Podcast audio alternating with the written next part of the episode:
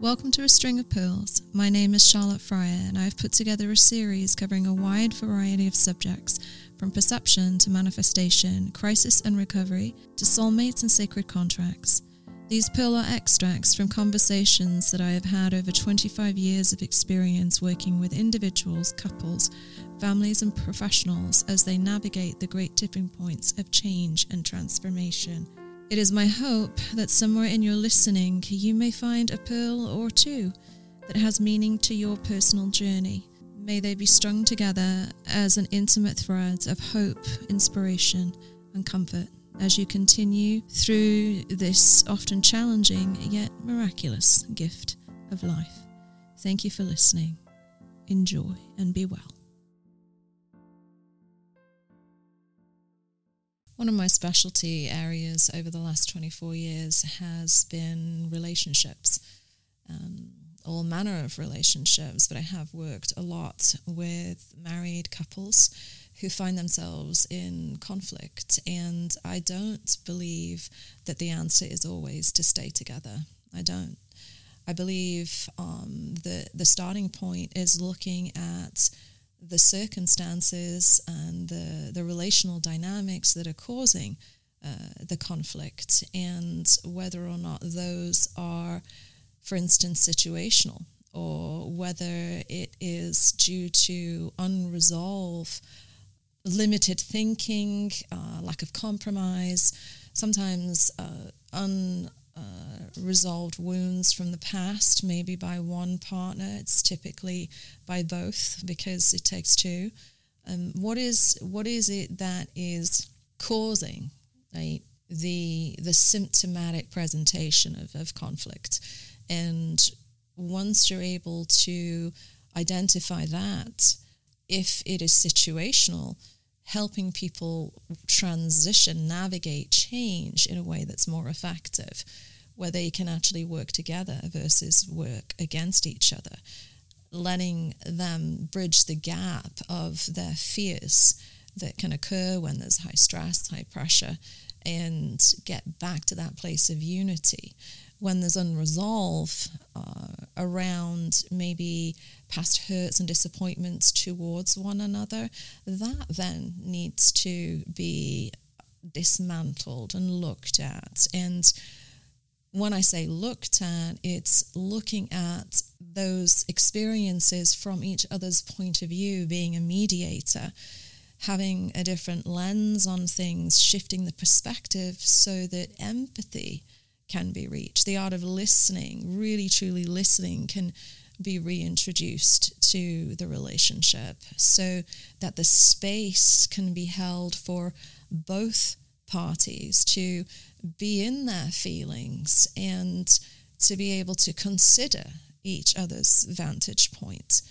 Um, it's so crucial uh, when working um, with relationships, regardless of whether or not the answer is to stay together or to get divorced, uh, to find a means of equalizing and harmonizing uh, the relationship, not just for the the couple themselves, um, but for the children um, that are often involved in um, the the family model.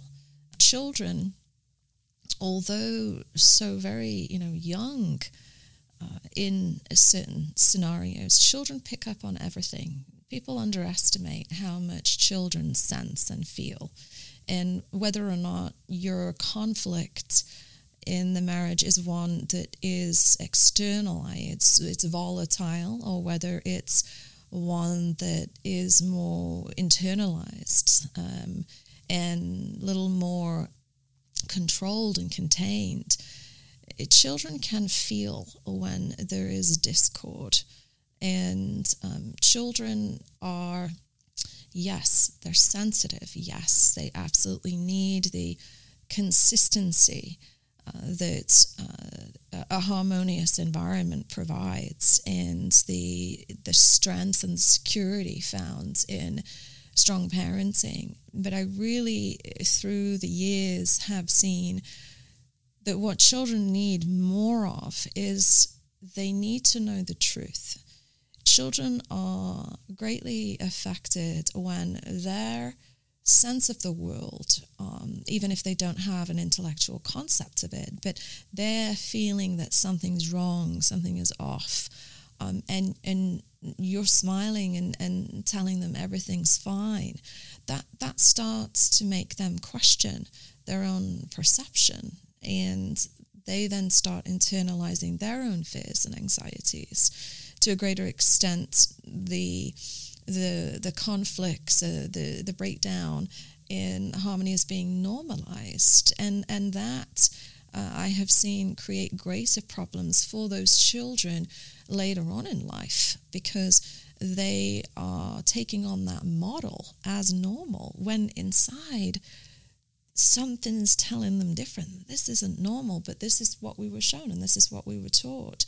And so it's not always the answer to stay together. I feel that in in certain situations it's actually a gift to accept the fact that you're no longer meant to be together, that um, the passage of time in which you've shared has come to an end. And in accepting that, putting energies towards going separate ways with as much respect and as much grace and as much release as possible so that each party can move on and into their life without unnecessary friction and even more importantly, without carrying those same patterns of behavior into new relationships.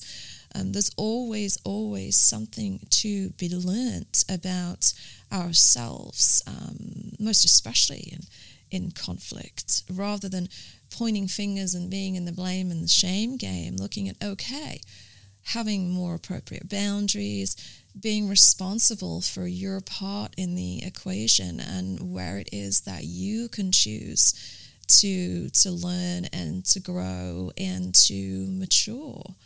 I have helped people stay together um, that have been considering divorce, and the quality of their relationship has greatly improved. But I have also helped people move through what could have been a tragedy of divorce with a much greater sense of completion and uh, inclusion with the children, and by and large, much more freedom ultimately in the end.